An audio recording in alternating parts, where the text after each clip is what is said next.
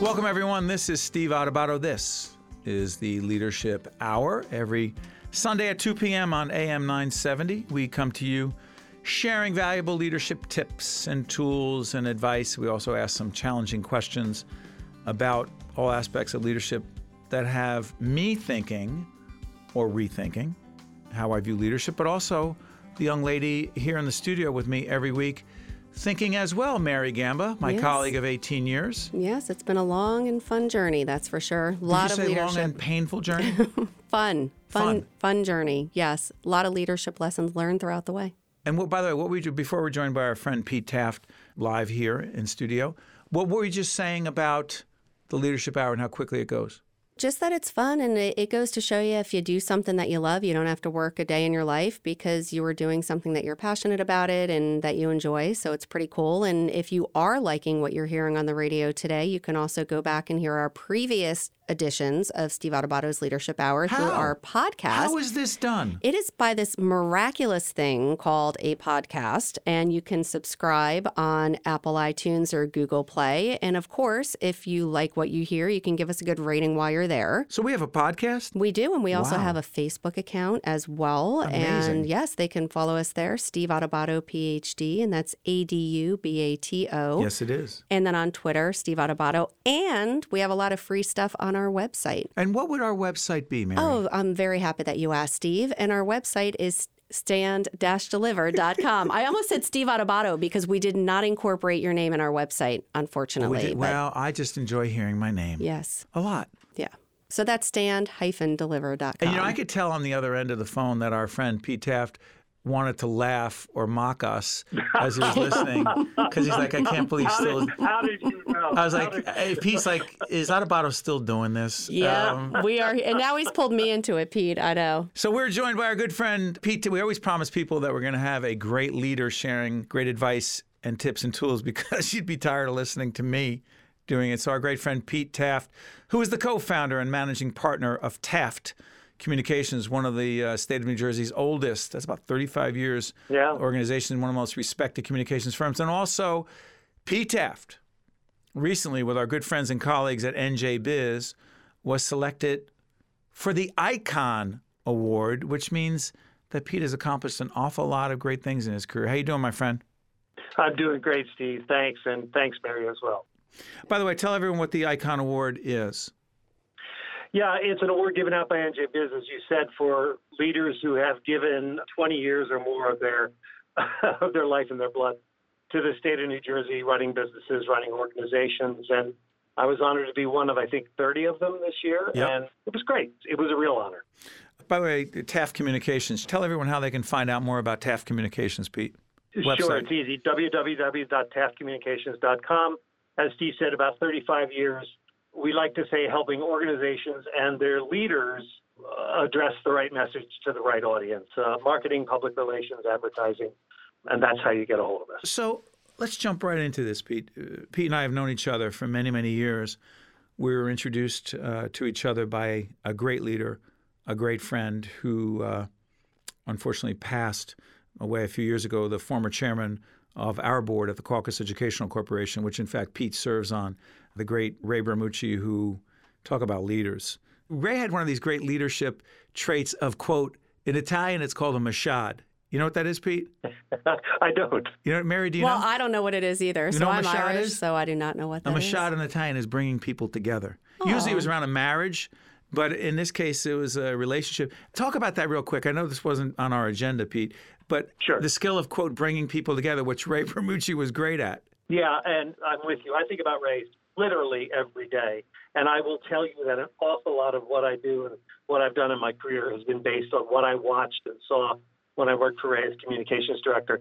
Ray had the capacity to accept everyone where they were right at the moment, whether you were Republican, Democrat, whether you were with him or against him. Never lost his cool. I think I saw him lose his cool once in maybe 15 years. Treated everyone with respect. And he had the most important thing for a leader, and that's, we've heard it before. He had emotional intelligence. He could read the room, he could read you. He knew when to crack a joke, he knew when to get serious. So, uh, if that's, what did you call it, Mashad? Is that Yes, right? a mashad. Yeah, if that describes Mashad, that was Ray in spades. Well, you know what's interesting? I'm sure most people listening don't know who Ray was. Ray was a former commissioner of commerce in the state of New Jersey and also in the Clinton administration was the number two top leader. He was the undersecretary of yeah, he was the Secretary undersecretary of Labor. labor. He actually was the commissioner of labor in New Jersey, but he worked closely with commerce, and he was an advisor to Governor Florio. And as you know, before that, he was an advisor and leader in uh, Senator Bradley's office. So He was huge chief- experience. that's and, right. and by the way, not college educated, high school education, blue collar guy, came out of the unions and just learned as he lived. And as I said, I, I learned while watching him. Interesting. Yeah, Ray was also the head of the International Ladies Garment Workers Union Correct. Uh, early on. Correct. Pete, let's follow up on this. It's interesting. So you give advice to, get paid for, helping leaders understand about branding, communication, public relations, and all related topics. How often do you find leaders who you work with are like, listen, I already know what to do. I don't really need you. you know, the good news, not very many. If they're calling me or they, my first question to them is always, why do you think I'm sitting? And they will confess that there's some deficiency or some weakness that they have or their organization has. It is really, really rare. I would say 5% or less of the time that someone comes in and says, I know what I'm doing. I will say that happens a little more in the political arena, but you have to have a pretty big ego to be out there, right? Getting votes and pushing your cause. But they settle down and they listen, and, and most leaders are smart enough to know they can learn from guys like you and guys like me. So l- let's uh, follow up on the communication piece. Um, Yeah. At Stand and Deliver, as Pete well knows, and Mary's been with me shoulder to shoulder for uh, 18 years, we coach people around communication, presentation skills. Pete's firm has been doing that for a long time as well. And by the way, your annual event is wonderful. I, it's inspirational. I'm sorry I missed it this year, but or will miss it, but it's a good organization. Thank you for doing what you do. Thank you. And by the way, Pete's making reference to our not-for-profit version of Stand and Deliver, where we coach and mentor uh, young people, disproportionately in the city of Newark, but in other urban areas as well, in terms of their leadership and communication skills. But Pete, here's what I'm curious about: a whole range of CEOs, of leaders that you work with, for a whole variety of reasons. Don't communicate well in public. They talk too long. They're not concise. Their message is not clear. They use jargon and don't even follow whether their audience is following them or not. And I'm not saying across the board, but I'm saying you and I have seen it a lot. How the heck do they get to be leaders and not have those basic communication skills, Pete Taft? Well, a couple of reasons. Number one, you get promoted. You get promoted because you're good at something, and then you get up to vice president, maybe up to CEO, and it doesn't necessarily follow that you're good at motivating people or communicating. So that's number one. And that I call that leadership dress up. You know, you're the vice president, or you you're wearing a mortar board and I'm the leader. It doesn't mean you're communicating well. So that's one way. The, the, the other is through sheer power, and we see a lot of that now, particularly on the political front. But I don't want to address that. I don't think it necessarily follows that if you are a leader, that you're already skilled in the art and craft of communication. And that's where I come in. That's where you come in. I like to say that we can give leaders with good intent, good heart, good focus, open nature, we can give them the additional skills of being precise, better, and more persuasive communicators. You know, there's another aspect of communication I find fascinating. Mary and I have talked about this a lot. One of the chapters in my book, Lessons in Leadership, which, by the way, you can check out our website, stand-deliver.com, if you want to get a copy of it, is uh, great leaders take responsibility when things go wrong. Pete, you have had to, forget about communication right now, you have had to talk to leaders directly, advise them to take the hit, take responsibility, own it, don't blame anybody else, don't finger point, and don't scapegoat. Correct? Yep. If I have the full trust of that leader, then it's a moral argument that I try to make, and they listen to it. I don't know if they always act on it, but they will hear me 100%. More often than not, it's me and their team persuading them. They they may feel that they don't have to take responsibility. That there's a better way to say something. That we could blame it on the vendor or whatever it is. but yeah, but ultimately, if I or the team can be persuasive and make the moral argument, they'll accept responsibility. I honestly can't think of anyone I've ever worked with.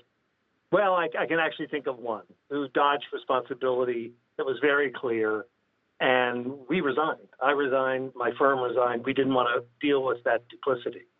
So one in what, 1,500, 2,000 Wow. We're talking to Pete Taft, uh, the co-founder and managing partner of Taft Communications.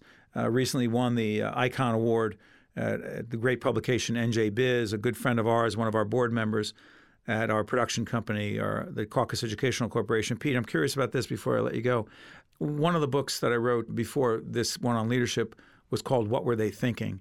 Uh, about crisis communication, and and and it is good filled. good title, by the way. Is, I'm going to thank the folks at Rutgers University Press for helping to come up with that. But what's fascinating about it, because Mary worked with me again, shoulder to shoulder on that book and all of them, was that book is filled with examples of leaders who did not or could not and refused to take responsibility over Yeah. real major screw ups. So what I'm fascinated by is, uh, by the way, one of the people in the book at BP, the guy who was the CEO of BP when the oil spill happened. Oh, sure. It was like it ain't me. Well, it's not me. And by the way, this is keeping me up at night, and I and I want my life back. I'm like, you want your I life want my back? life back, right. I want your life back. What about everybody else's life who got screwed up because of what you guys did?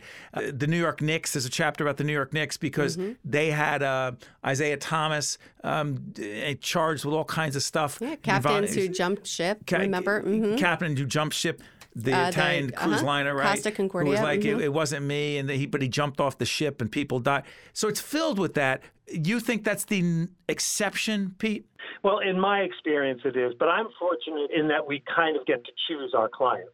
So we rarely, if we're presented with a company that's clearly in trouble and has been duplicitous, we'll stay away from it. But if we're faced with a company that's in trouble and we think we can get them out of it, we'll certainly jump in there.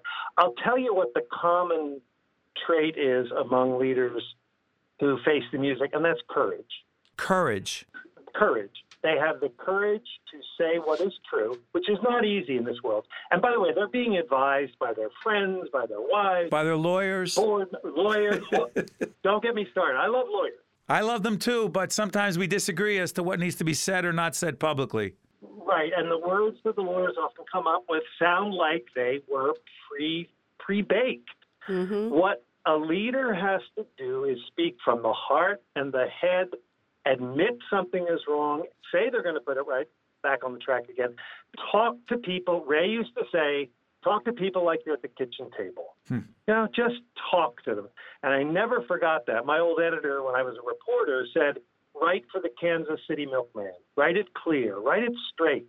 You know, don't fool around. People know when you're fooling around. The best case study of a leader whose company was in trouble, who faced the music. Are you going to go with J and out of it. J? Are you going to J and J? You got it. Uh, They're Tyler- was it was it James Burke or David Burke? It was James Burke. Thank and you. I have I actually show that clip at our workshops. And I can tell you, I'm paraphrasing a bit, but he said, "This is a problem.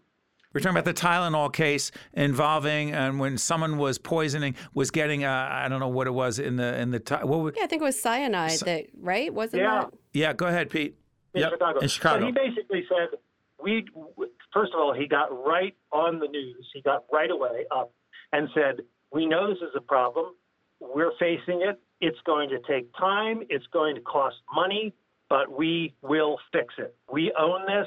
We'll fix it. And I have a dear friend, guy I grew up with since nursery school, who was on his crisis team, who slept in cots in New Brunswick while they were solving the problem where the corporate office is of uh, J and J. Yeah, my friend Don slept, I think, five days in a row at J and J, no change of clothes, working on the problem. So that's a company with a great leader. That's a company that owned up. Real quick before I let you go, Pete, that was I believe in the 1980s Correct. that it happened. Do you think the J and J case involving Tylenol and someone, this whack job or whomever, was injecting the uh, the poison into uh, the tablets? Do you think it, the way J and J would have to handle that from a leadership point of view, crisis leadership point of view, in the age of social media, any different? No, no. Social media, uh, whether it's social media or traditional media, fast media, slow media, you're still talking about truth. You're still talking about courage. You're still talking about conviction. You're talking about communicating Wow. honestly and forthrightly. That never will change. And people say, oh my God, you know, we're all addicted to social media. Yeah, we are. And there are problems in that. There are enormous opportunities for leaders to take advantage of that. To How get so? to come across who you are. I can do something on YouTube and people can hear me, feel me, understand my words. Visuals are better than just the print, but then I could put it on my web page. I mean, social media gives us 360 degrees worth of communications. And if you are honest, if you're forthright, if you're courageous, all these values we talk about, that's not going to go away. And a good company is going to take advantage of that. Boy, that Pete Taft is a smart guy. I know. I think we need a uh, Pete Taft leadership hour. Hey, hey, hey, hey. It's, Just Pete's saying. got too many clients. He's got too many responsibilities. He doesn't need this show. He's good at it, though. He is good. It's fun. It's fun, guys. And it, you know what? Talking about leadership is is one of the most crucial discussions we can have in a civic society today. Because you know, and I know, you open the paper, or you read the web page. There's not a lot of it's in short supply, and we've got to breed more leaders with the courage, with conviction, with the ability to communicate. I long for that day. Pete Taft, our good friend, is co founder and managing partner, Taft Communications, one of the most respected communication firms in the country, not just the state of New Jersey. Pete, thanks, buddy. Thank you very much, Barry. Thank you, Steve. Thank Thank, you. you. I'll look forward to seeing you soon. You got it. Take care. Bye bye. Pete's good. He's good. Courage. It's interesting. I love when our guests come up with a topic that we have a long list. If anybody could see our list here, it's I think it's about seven or eight pages, bold Of print. potential topics, you mean? I don't think we have courage written down as a leadership topic, and that's fascinating. I, it's we have other words that we use, but not that word courage. Sure. By the way, you're listening to Mary Gamba. This is Steve Adubato. This is the Leadership Hour. That was Pete Taft, our good friend. Brian Brodeur is uh, running things here on the production side as well. Uh, let's talk about courage a little bit. So, we often tell our kids, our children, mm-hmm. uh, we want them to have the quote unquote courage to step up and do the right thing. Right. So in school, think about mm-hmm. school or in things that happen. Mm-hmm. Easier said than done, A. B, doing the right thing and having courage. Say you're talking about bullying for a second. Yep. I asked my son, one of our sons, if he had ever seen someone be bullied, and he was like, "Yeah." I said, "What do you, what do you, what have you done?" He goes, "What do you mean? What have I done? I didn't do it." Mm-hmm. I said, "No, no. When you see it, what do you do?" And I knew I was making him uncomfortable, but ultimately, he struggled with the question, and he finally told me that one of the situations came up is that some of the players on his team were talking about another kid, and he stepped up and I don't know if he defended the kid, but he tried to offer a different point of view about the kid, and but he only went so far because he didn't want the kids turning on him. Right. Does it make any sense? It does. Why is that courage and Well, leadership and related? I just saw a similar situation about 24 hours ago. Again, my older, both of my boys play hockey. I was at a hockey tournament with my 16 year old, and 16 year olds, as you know, hormones are raging. They've got that whole testosterone thing going on. Needless to say, we were in our sixth, fifth game of the weekend, and By the way, Mary does this every weekend Yeah. with her son. I drive all over the country. It's exciting. And uh, of course, as I'm doing it, I'm tuned in to AM 970 the entire time as far as the listening audience can go, of course, when That's I'm right, in every car. Sunday at 2 p.m. Oh, exactly. So, long story short, uh, one of the kids on our team, when uh, they were down probably about five to zero, going coming off the ice from the second to the third period because they have to clean the ice, and all the parents are there. We all see it happen, and one of the kids is blaming another kid for the reason why they're down. Which leads to, thankfully, the handful of other leaders on the team Players, not the coach. Exactly. And the irony is, and I'll get to that in a second, what the coach did and didn't do. And the kids were yelling at him and saying, This is a team. If you're not part of this team, Yelling just- at the kid Yep, who was blaming blaming someone. somebody else, and and just the day before he was blaming the goalie for the loss. A blamer. Yeah, he's a blamer. not it's a leadership to, trait. Yeah, it's yeah, and and obviously, you know, and, and just for the record, this kid didn't happen to score any goals all weekend. So I mean, you could take that, you know, you could point fingers in both directions.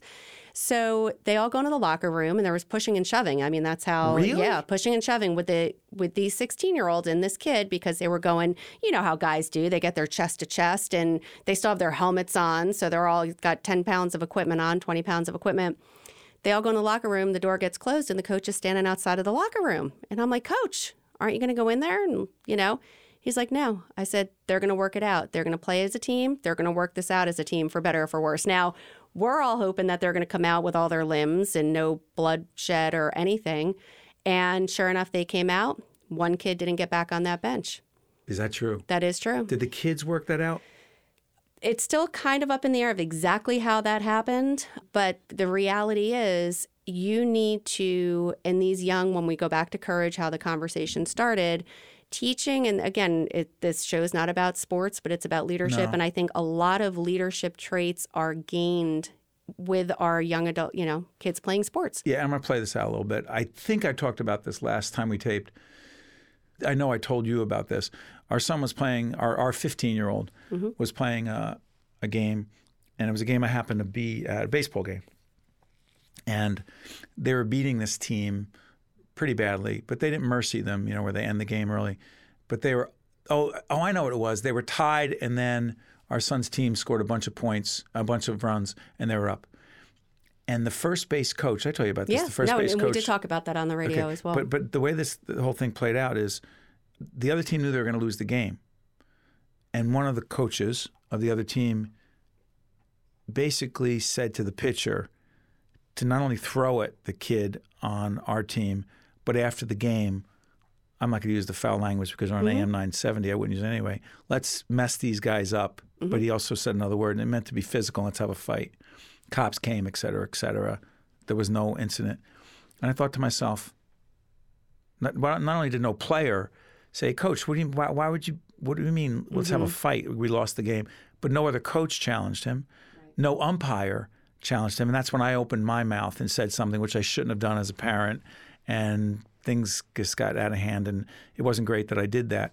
But what really threw me off was that a person in a leadership position, not a leader, but a person in a leadership position, the head coach of the other team, yelled out something that he wanted the players to do, which was not only unsportsmanlike but mm-hmm. dangerous and bad, and no one challenged him. Yeah. exactly it and it's and to go back to courage. yeah What courage would it have taken? That's this has really been triggered by the Pete Taft Yeah. comment about leaders have to be courageous. because everything translates and builds upon something else. So whether you're a teacher at school and you're teaching these character traits, uh, obviously our kids need to learn math, science, English. They need to learn those. But we hope that what we're teaching and what our teachers are teaching, and when our kids go off to college, you hope that they're learning as well. The courage to step up. How do you learn courage? you do learn courage by watching others demonstrate it. And that's where the coaching and mentoring of leadership comes in. As leaders, we need to coach and mentor our young adults. We need to coach and mentor the people on our, our work teams. And we need to lead by example. So, by us stepping up and showing courage, hopefully will enable them to lead and to step up and be courageous. That's Mary Gamba. I'm Steve Adubato. This is the Leadership Hour. Brian, I'm curious about this as well. Think about this. Um, forget about sports for a second. Think about courage in different industries. We say, you know, you have to have the courage to challenge your colleagues if you know your colleagues are doing something that is either unethical, immoral, simply wrong, hurtful, whatever. Well, let's think about this for a second. How many times do we think teachers know of other teachers who have done something um, that's just plain wrong, treated a kid unfairly, um, been abusive to that kid? Uh, I actually know of a case in one of the local high schools of a family friend of ours who uh, a teacher said some horrific things to a kid, uh, bullied the kid, and, and and the school system is fortunately dealing with it. I don't believe any other teacher challenged that teacher. How about a physician who does something um, in the operating room or wherever that is mean spirited, abusive, or uh, unethical, or whatever, whether it's a patient or a colleague or whatever? How often do physicians challenge that other physician? It doesn't matter. It could be a teacher, could be a physician, could be a lawyer, could be someone in the media. How, how often did anyone challenge um, uh, one of my former colleagues, Matt Lauer, we worked at another station together. If say so, I don't know what happened or didn't happen with Matt Lauer, but something happened. Did anyone have the courage to challenge Matt Lauer? Did anyone have the courage to challenge Harvey Weinstein? Did anyone have the courage to challenge our former PBS colleague, Charlie Rose? who's also at CBS, or or or or, or um, the the CBS guy just uh, Les Moonves? Les Moonves. Who is the chair? He's the boss. You're going to challenge him? What kind of courage would it take to do that, Brian? I'm putting my job on the line, my career on the line. Really? Well, uh, Seriously? you know, an element to this, and I think what courage is in perspective with, is fear. of? Well, Well, this is Brian Brodeur, who heads up our production operation and leads the organization here every day. That's why I'm pulling him in because he understands this. Go ahead. Mm-hmm. you know, the other side of the coin, if you have courage, it has to be in perspective to something, right? You have to be courageous in the face of blank Consequences. consequences. And I think the root of that is fear. You have courage in the face of fear of those consequences or fear of reprisal, fear of anything. And that's the case of bullying on a sports team. It's the case of calling out Les Moonves, you name it. So it's interesting about this. Someone once said, and I think they're wrong about this, that leaders are fearless. I think that's garbage. I think leaders, great leaders, mm-hmm. are absolutely afraid. They are afraid of the potential consequences. They don't want those consequences to take place. But in the face of those consequences, they do the courageous thing in spite of that. That's real courageous leadership to me. It's not, oh, that leader is not afraid. Yes, you are. Right. Go you ahead, wouldn't Mary. Be, you wouldn't be human if you're not afraid.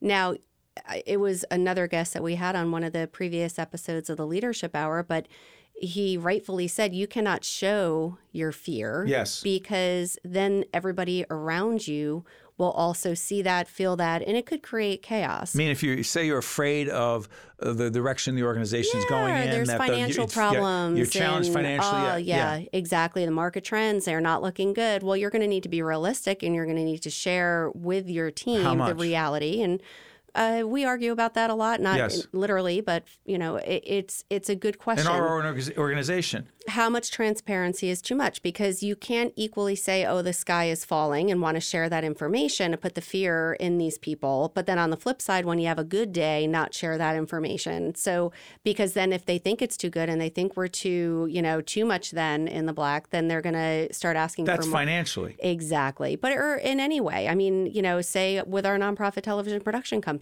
oh, the viewership is down or oh, we lost slots. You know, obviously if you, You have a show, slots. you broadcast slots. You need to have a place to air this great product. Right. And if you lose those times, you don't have a place to air it. So what does that have to do with courage? it has to do with the what you were talking about in leaders not being afraid.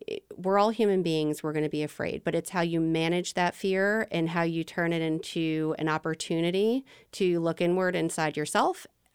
Then determine how I can lead my organization forward and really just harness that fear into something greater than because you could also then spiral the opposite way if you just really just overthink that fear. It could become a negative spiral. It's so interesting uh, in the few minutes we have for the leadership hour. Leaders, great leaders, the best leaders, can have feelings of vulnerability, insecurity, fear. The list goes on. My sense is it's a question of what you choose to do with it. It's not whether you feel it. Oh, they're always confident. Yeah, really? They are? They- really? I think that's not true. I think it's whether you give in to the fear, the vulnerability, the insecurity, the pettiness. Yes, we've, it's like saying great leaders never are vindictive. Uh, yeah, you have feelings of wanting to be vindictive. It's are you going to act on it? Correct. Correct. Fear can give you perspective, really, and can help you look at the bigger picture and help you make better, wiser decisions of what you're going to do in reaction to that fear. So it's not always a bad thing. Okay. Oh my God. Uh, we have this. It's no joke. Mary's not, was. She said it earlier. Um, we have this obsessively long list of topics. Courage wasn't on that list. That's how we got off on this, and so it leads me to the final topic I want to bring up. Mhm. We have lists, to-do lists. You have them. I have them. A lot of people listening to us on the Leadership Hour have them. Uh, I've often said in my coaching and mentoring of people um, around leadership is is the following. They'll say, "Oh, I had my to-do list today, and I only did three things of the ten I had." And I often say, and so therefore, they'll say, "Well, it wasn't a good day because I only did three of the ten things." And my response is this: um, Which three were they? What What do you mean, which three? Which three did you do? Well, the top three. Why did you do? Well, because there's one, two, and three. And here's the point strategic leadership is about looking at that list and asking of the 10. And to Stephen Covey in his book, First Things First, he really triggered this in me. It was a question not just of time management, of prioritizing. Of those 10 items, which one, two, or three, in what order do you need to do them first? And why is it today that you need to do them? Because if you don't do them today, if you don't do it today, nothing else matters. So I'm a big believer in not just to do lists, but of strategically designed to do lists. Go, Mary Gamba. Yeah, I agree. I I, I know you have lists. I have lists, and I have lists for every aspect of my left. life. And just having that list, as you said, is important, keeping it in an organized way. But then doing, I like to call it triage, similar as they do in an emergency room when a patient goes in and sure, they've got a cut, One guy's got a or broken, broken. leg, a woman's having a heart attack. Go What ahead. is most important? You need to understand what needs to be done now, and whatever doesn't need to be done now, you also need to put it not only off of your list or at least on the side of your list for the day, but out of your mind. Because if you don't, then you're not going to be fully present on whatever number you're working on on your list. You need to be present on that. Don't let your mind think about the 10 other things that aren't getting done, and then you'll do a better job at completing whatever task that is that you're working on. Have you gotten better at this over time? Oh, yeah. Uh, yeah, absolutely. Absolutely. I've always been good at being organized, even back in high school. I learned it then, and it just really helps with time management. By the way, one of our uh, young associates who just came on board uh, for a few months. You want to say her name? Uh, who are you? Well, are you talking about Michaela? That's how this whole conversation came What- up. what- because is terrific. At the end of the day, she puts months. a yeah, she puts a list together of the first things first that she has to do the next day. So this way, not only is she not going to think about it on her car ride home or when she's laying in bed, what didn't I do? She already has that written down, so then you could think about and focus on something else. And by the way, she's a millennial. And so all the people who say, "Oh, millennials, they're, they're social media obsessed, and they, they they they're this, they're that." No, we got about five millennials who are superstars, mm-hmm. and it's not us; it's It's them. It's not us. I don't know what generation we are. That's okay. Um, hey, listen, the leadership hour once again goes by very quick. At least the first half hour does. The second half hour is State of Affairs with Steve Adubato. Check it out. Uh, I want to thank my colleague Mary Gamba, Brian Brodeur. Uh, another great show. Mary, say goodbye. Yeah. Thank you so much, Steve. It's been fun. Say goodbye. Goodbye. See you next week. This is Mary Gamba. Stay tuned. We'll be right back with State of Affairs with Steve Adubato, where we look at the most pressing issues facing the state of New Jersey. This edition of the Steve Adubato Leadership Hour has been made possible by New Jersey Resources. At Englewood Health, we believe that all citizens need to be informed about the healthcare issues that affect their lives. That's why we're proud to support important healthcare programming produced by the Caucus Educational Corporation and their partners in public television. State of Affairs with Steve Adubato is brought to you from the Agnes Varis NJTV studio at 2 Gateway. Funding has been provided by Englewood Health, the Northward Center, Rowan University, educating New Jersey leaders, partnering with New Jersey businesses, transforming New Jersey's future. New Jersey Resources, the Healthcare Foundation of New Jersey, founded by the Jewish community. MD Advantage Insurance Company of New Jersey, and by International Union of Operating Engineers, Local 825.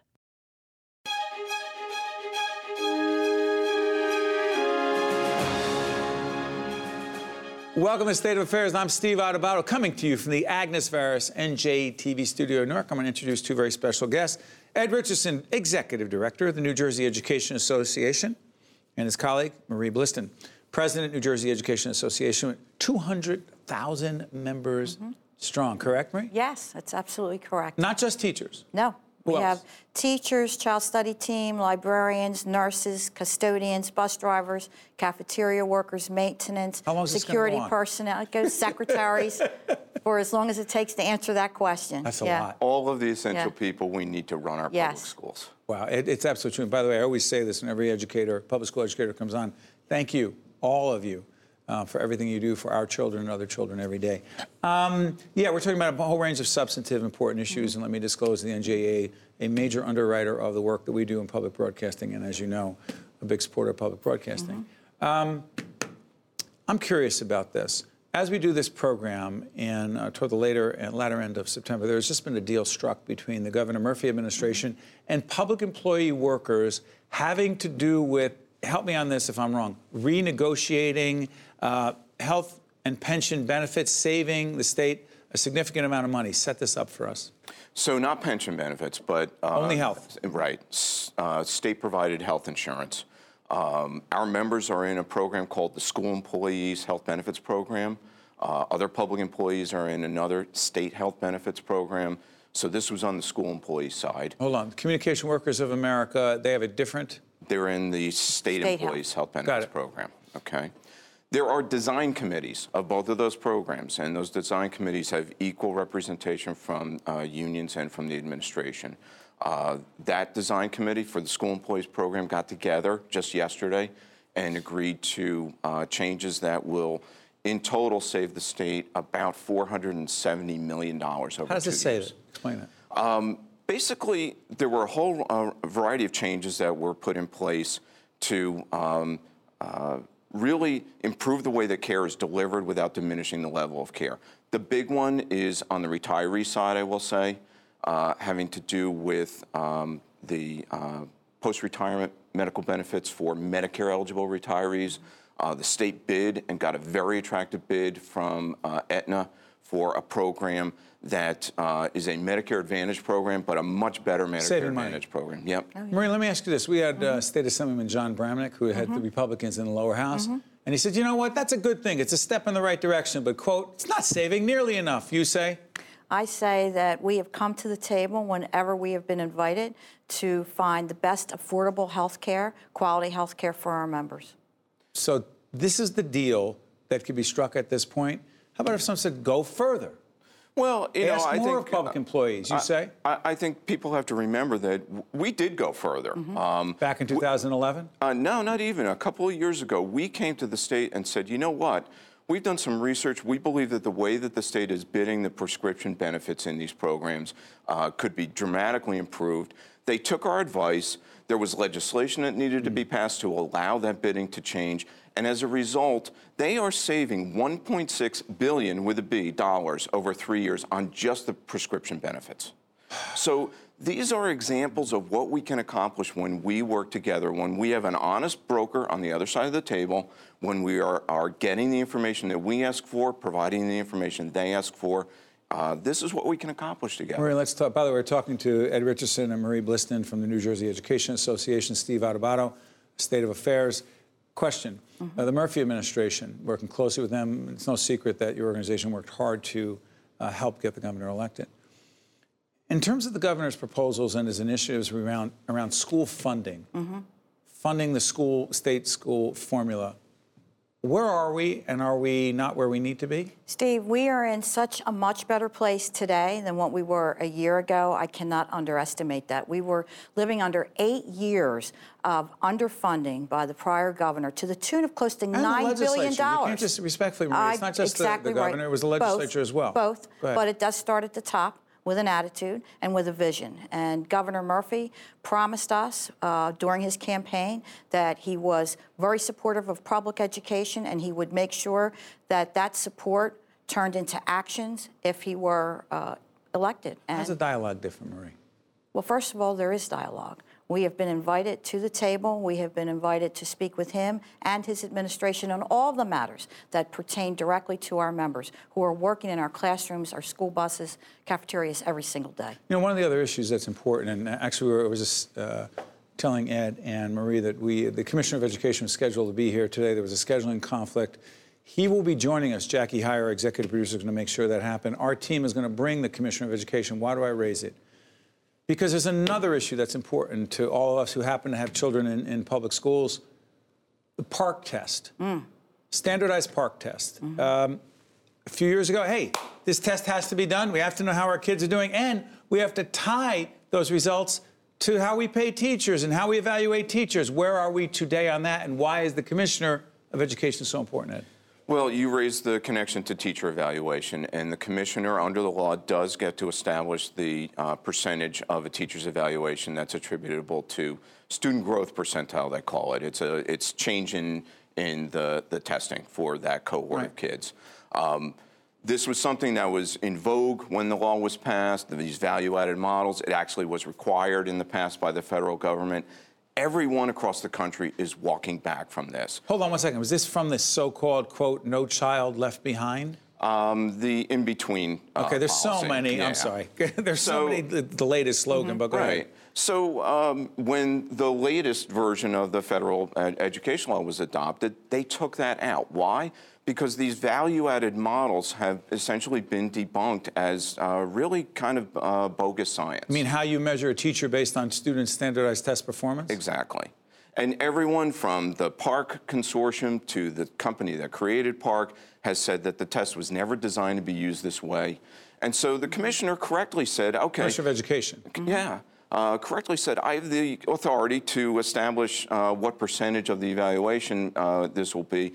I'm going to set it at the lowest possible What is it now? percentage. Five percent is what he said. What was it it? at. It was 30. From 30% to 5%? Yes. And all of the research backs this up. He made an absolutely correct judgment about that. He also points out that only 17% of our teachers have this baked into their evaluations. And he correctly focused on the disequity that exists when you do that to just one in six teachers. Let me ask you about this. How mm-hmm. important is this, Maria? You, have Oh, been in the it's classroom. extreme. Look, I've been 30 years in the yeah, tell classroom. folks real quick.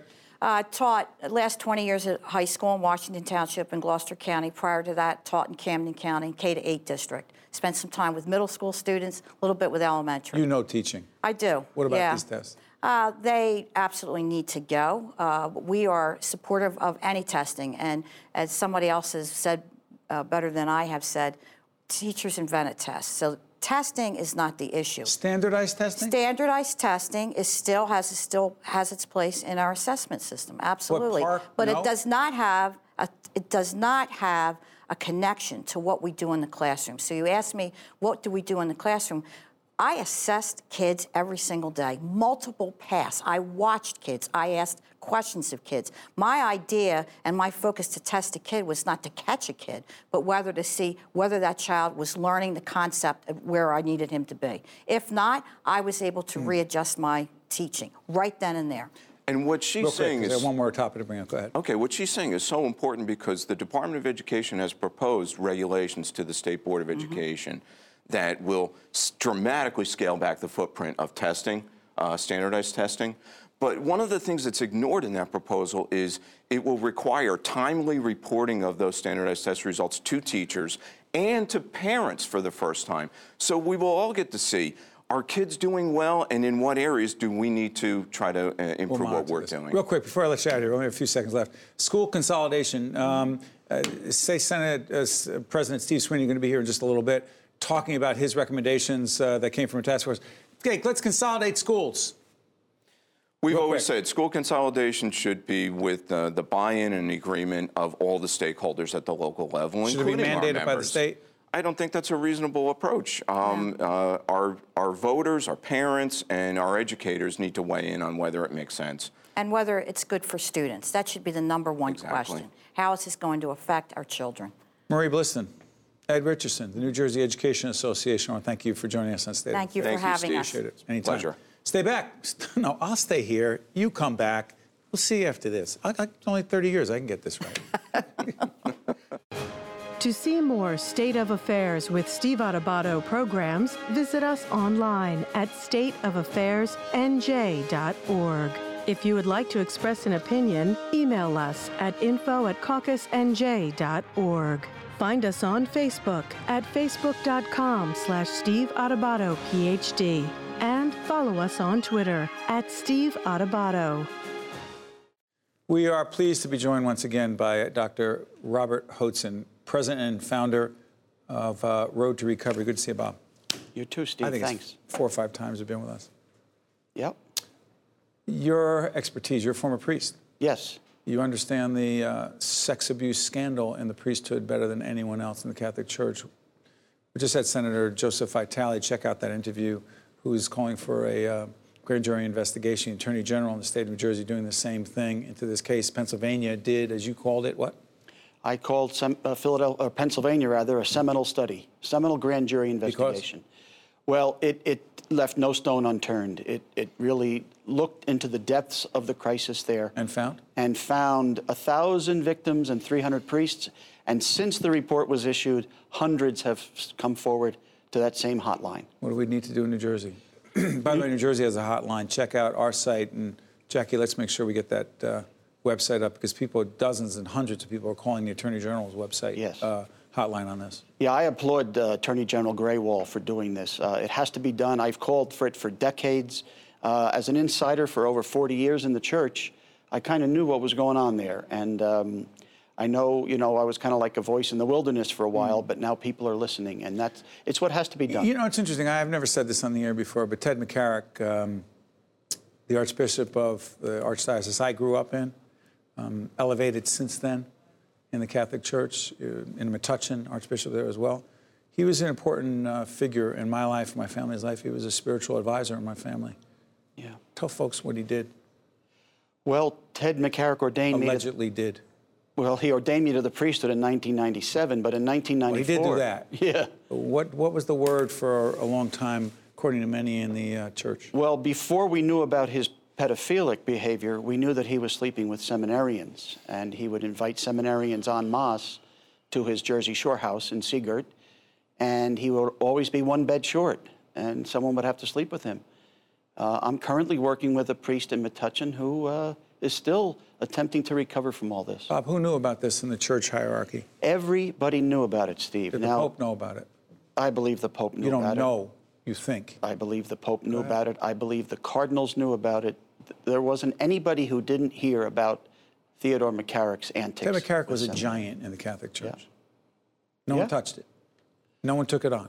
No, no, no, because McCarrick was such a charismatic figure in many ways. He, he you know, he was very socially uh, adept. You know, He- Politically active. politically engaged, active, connected. engaged. Right. When we we've been trying to get the Child Victims Act passed in New Jersey, he called every legislator and told them not to do it, uh, and they believed him. he had juice, as we like to say in New Jersey. absolutely. And where are we now with him? Well, he's he's now a disgraced figure. He's living on his, you know by himself, and he will not get a he will not get a cardinal's funeral. He will barely get a priest's funeral, if if that. Too little, too late? Oh, much too little, too late. You know, in '94, when I applied to become a priest here, uh, I asked the question: Is McCarrick still sleeping with the seminarians? What? Oh yes, in '94. Uh, it was McCarrick who 24 years ago, as we do this program. Oh, yes. Yes. Uh, McCarrick asked me to speak to Monsignor Bill Fedrowski, who at that time was the head of catechetics for the Archdiocese, because he had a similar story to me. I, he had been a brother, I was a brother, so he said, Why don't you talk to Bill? My first question as we met in a little Spanish restaurant in Harrison was, Bill, has McCarrick stopped sleeping with the seminarians? I was afraid that I might be sucked into that because I had been abused Yeah. previously as an Irish Christian brother. By the way, I was trained by the Irish Christian Brothers, as you well know, at Essex Right. Catholic and later at Iona. I too. Oh, boy. Um, what do we need to do right now? Got a couple minutes left. What do we really need to do? Get action. we need to hold these dioceses accountable. Uh, the, the Attorney General in Pennsylvania had, had a great, uh, has a great plan, had a great plan, and, and did it. When he had to raid diocese files, he did it.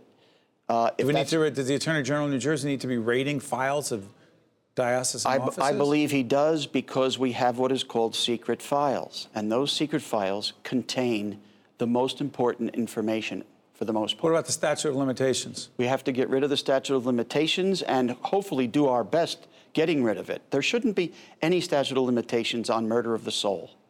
We don't have it on murder of the body.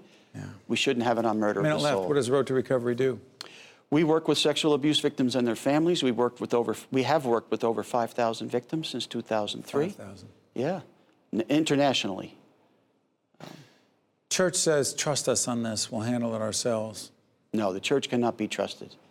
That- that- it's, it's been proven. Clearly proven. One more question that's personal for me and, and more personal for many watching. Folks say, "I- I'm torn by going to church because I don't know where that money's going. I, it's hard for me to listen to a priest who's up there speaking because I don't know if he, in fact, was either engaged directly or was complicit in the process. Is that some wacky thinking? Well, I feel for the people because I don't think they should give up their faith. Right. As I tell people, my faith has never been stronger. faith in the church? Right. My religion has never been weaker, however, because I, I have a hard time dealing with those who are attempting to lead us in this religion. Uh, so, what I would suggest to those folks is hold your church accountable, but continue, of course, to nourish yourself spiritually. Bob Hoatson, uh, Road to Recovery, I want to thank you for joining us. Thanks, Steve. Keep doing what you're Right. doing to help Yeah, a we'll do. whole range of people who have been victims and should never have been in the first place. We'll be right back after this. Thank you. To see more State of Affairs with Steve Adubato programs, visit us online at stateofaffairsnj.org. If you would like to express an opinion, email us at info at caucusnj.org. Find us on Facebook at facebook.com slash Steve Adubato, PhD. And follow us on Twitter at Steve Adubato. We are pleased to be joined by State Assemblywoman Eliana Pintor Marin, who was chair of the Assembly Budget Committee. Good to see you, my friend. Nice to see you, Steve. How are you? I, I'm great. I heard we are rolling in dough in the State House. You don't even know what to do with the money. Is that true or is that fake news? That's fake news. You must be talking about another state. What is the truth? Um, the truth tight? is, yes. I think it's been like this now. We've been talking about this issue for quite a few years. Um, when we're starting to have a little bit more of a restriction on the general fund, um, you start trying to identify areas that maybe you can cut and certain programs that we have to make sustainable. Let's So- make it clear. I'm sorry for interrupting. The Assemblywoman is actually the chief person, the head person in the lower house in the State Assembly dealing with all finance budget issues. Um, you have you listen to people come and talk about, hey, you need to state needs to support our program. We're doing important things. There are people who are suffering, and you want to be responsive, but we have a massive fiscal problem. State Senate President Steve Sweeney, who's actually coming on right after you, says, you know what? We need to stop talking about raising taxes. We need to consider consolidating school districts and other communities. Um, and we need to deal with major additional cuts in health and pension benefits for public employees, you say? So this this uh, uh, comes from our fiscal task force policy Did you that we. participate in it? I did. I did. I participate on it with the Senate President, um, and obviously there was a group of ideas that you know um, policy analysts, ec- uh, economists, all of them uh, came together and identified quite a few areas that the state should look at and really consider uh, doing. Obviously, a lot of it is bold, uh, tough decisions. Uh, but I think that we're taking a look at some of these to see what, what can really What work. What happens if we do nothing? I think that that's not, we just can't afford to not do anything. What would happen? Uh, well, as I said earlier, our general fund is becoming more and more restrictive. Uh, we really can't afford to pay more taxes. And uh, we want to be able to keep our good New Jerseyans here and our college, and people graduate from our losing them? colleges and stay here. We're losing them? We're losing them. Why? Like, why, why would someone, I mean, you're born and raised in this community, on board, like, we're not going anywhere. We're not the norm, are we? No, we're not the norm. But I also say that, you know, I think that more and more millennials are choosing to stay here in the sense that uh, New Jersey is a, a great place to migrate to. Uh, we have trains, we have buses, we're so close to New York City. Uh, we have the best education system uh, nationwide, right? I think we're second. And uh, we just have to make sure that we can afford to live here. And I think that has become our biggest problem is the affordability. Did you, when Governor Murphy and Steve Sweeney, the Senate President, were having spirited discussions, um, why are you laughing? Uh, had spirited, candid discussions behind the scenes on how to handle his budget, in all seriousness. A lot of Democrats were reluctant to want to increase any taxes, and the governor said, look, we have no choice. We have to increase taxes on the wealthiest New Jerseyans. I believe it was a millionaire's tax. I believe what was agreed to was over $5 million, Assemblywoman, that the increase would be, I guess, from 8.75 to, I'm not sure what the number is. 10.75 What is it? to now 10.75. You say? Was that the right thing to do? So I think that at the end, we all wanted to have a fair and fiscal budget. I think that our main differences were really how do we get there. Fundamentally, we believed in the legislative add-ons, a lot of the programs that still exist today. Um, and I think that the five million piece was a good compromise, right? It's about compromise. Uh, I think that the Senate President and the Speaker, which was very important for them, and Speaker obviously, Craig Coughlin. right, and especially for my district as well, school funding. We put in a lot of money into school funding. We're really Why does changing that matter? So, why does that matter so much? And you know education more than more. She served on the uh, Board of Education as well. Yes. So why does it matter so much? It matters School so, funding. It matters so much because we have to find a way to start relieving some of that burden, not only on the state, but also on families that live uh, in New Jersey. And increasing that funding level, which From the should- state to local school districts. Yes. And um, I think that, you know, in doing so, you're keeping our treasure, right? You're keeping what we uh, tout nationwide, which is our education system. Um, and you see that with even the preschool uh, funding, additional money that we put in there as well, because you want to be able to maintain families here. You want to be able to tell people, why, do- why move away when we have everything that we need here? One more quick question um, on, on funding and kids and topic you care deeply about. Uh, an initiative we are doing is called Right from the Start NJ. The website will be put up as we speak, dealing with infants and toddlers and the Mm. need to take care of those children and also moms, prenatal care, et cetera, et cetera. Are we doing enough? No. What should we do? So here comes back to our funding issue, right? Um, we have places in the state of New Jersey where we have deserts, I like to call them, um, of childcare, and that's from zero to three. Deserts of childcare. Yes. Um, and that's because we don't have uh, enough of them.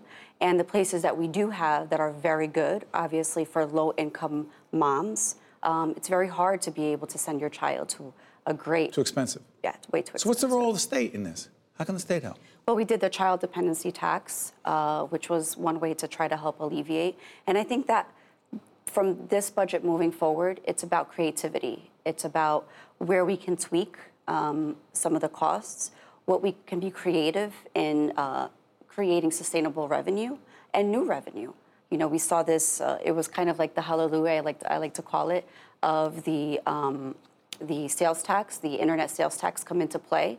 Um, now we're talking about legalizing uh, marijuana, not only the, the medical side, but the recreational side. Should, excuse me, Assemblywoman. Um, should some of those dollars, in a few seconds we have left, some of those dollars be dedicated to the early childhood issues that we're talking about, zero to three? Why not? Absolutely. If we say, we often say they're our most precious resource, our children. Do we back it up? I think we do to a certain point, but not enough. And I think that this whole uh, child care piece has really been talked about within the last couple of years, and people are finally paying attention to it. I'm a mom of two young girls, um, six and two, Beautiful. and, and I'm very fortunate. I have grandma and grandpa that are retired and help out tremendously. Not everyone has that. And not everyone has that. Not everyone. This is personal for you, isn't it? it is personal because we want to make not only our children succeed, but we want to make our parents be happy, our constituents happy, and say, you know what, I love the state of New Jersey. Assemblywoman, I want to thank you so much for joining us on State of Affairs. Come back anytime. Thank you. All the best. Thank you. Thank you very much. Stay right there. This is State of Affairs. I'm Steve Adubato. We'll catch you next time. State of Affairs with Steve Adubato is a production of the Caucus Educational Corporation, celebrating over 25 years of broadcast excellence. State of Affairs with Steve Adubato is brought to you from the Agnes Varis NJTV studio at 2 Gateway. Funding has been provided by Englewood Health, the Northward Center, Rowan University, New Jersey Resources, the Healthcare Foundation of New Jersey, MD Advantage Insurance Company of New Jersey, and by International Union of Operating Engineers, Local 825. Promotional support provided by The Record, North Jersey's trusted source, and NorthJersey.com. And by Commerce and Industry Association of New Jersey. Choosing a new family doctor can be confusing. Check with your health insurer to see which physicians near you participate with your plan. Find out which hospitals the doctor uses and who covers when the doctor is away. And remember to schedule an appointment with your new doctor in advance to fill out any paperwork without the added stress of being sick. I could feel my lungs fill with oxygen, and I got my life back. The Sharing Network means to me hope, life, and everything. The Sharing Network was a lifeline to me when I really needed it. We are an organ procurement organization. The core purpose of the New Jersey Sharing Network is to save and enhance lives, to honor those who gave, pay tribute to those who received, offer hope to those who continue to wait, and remember the lives lost while waiting for the gift of life.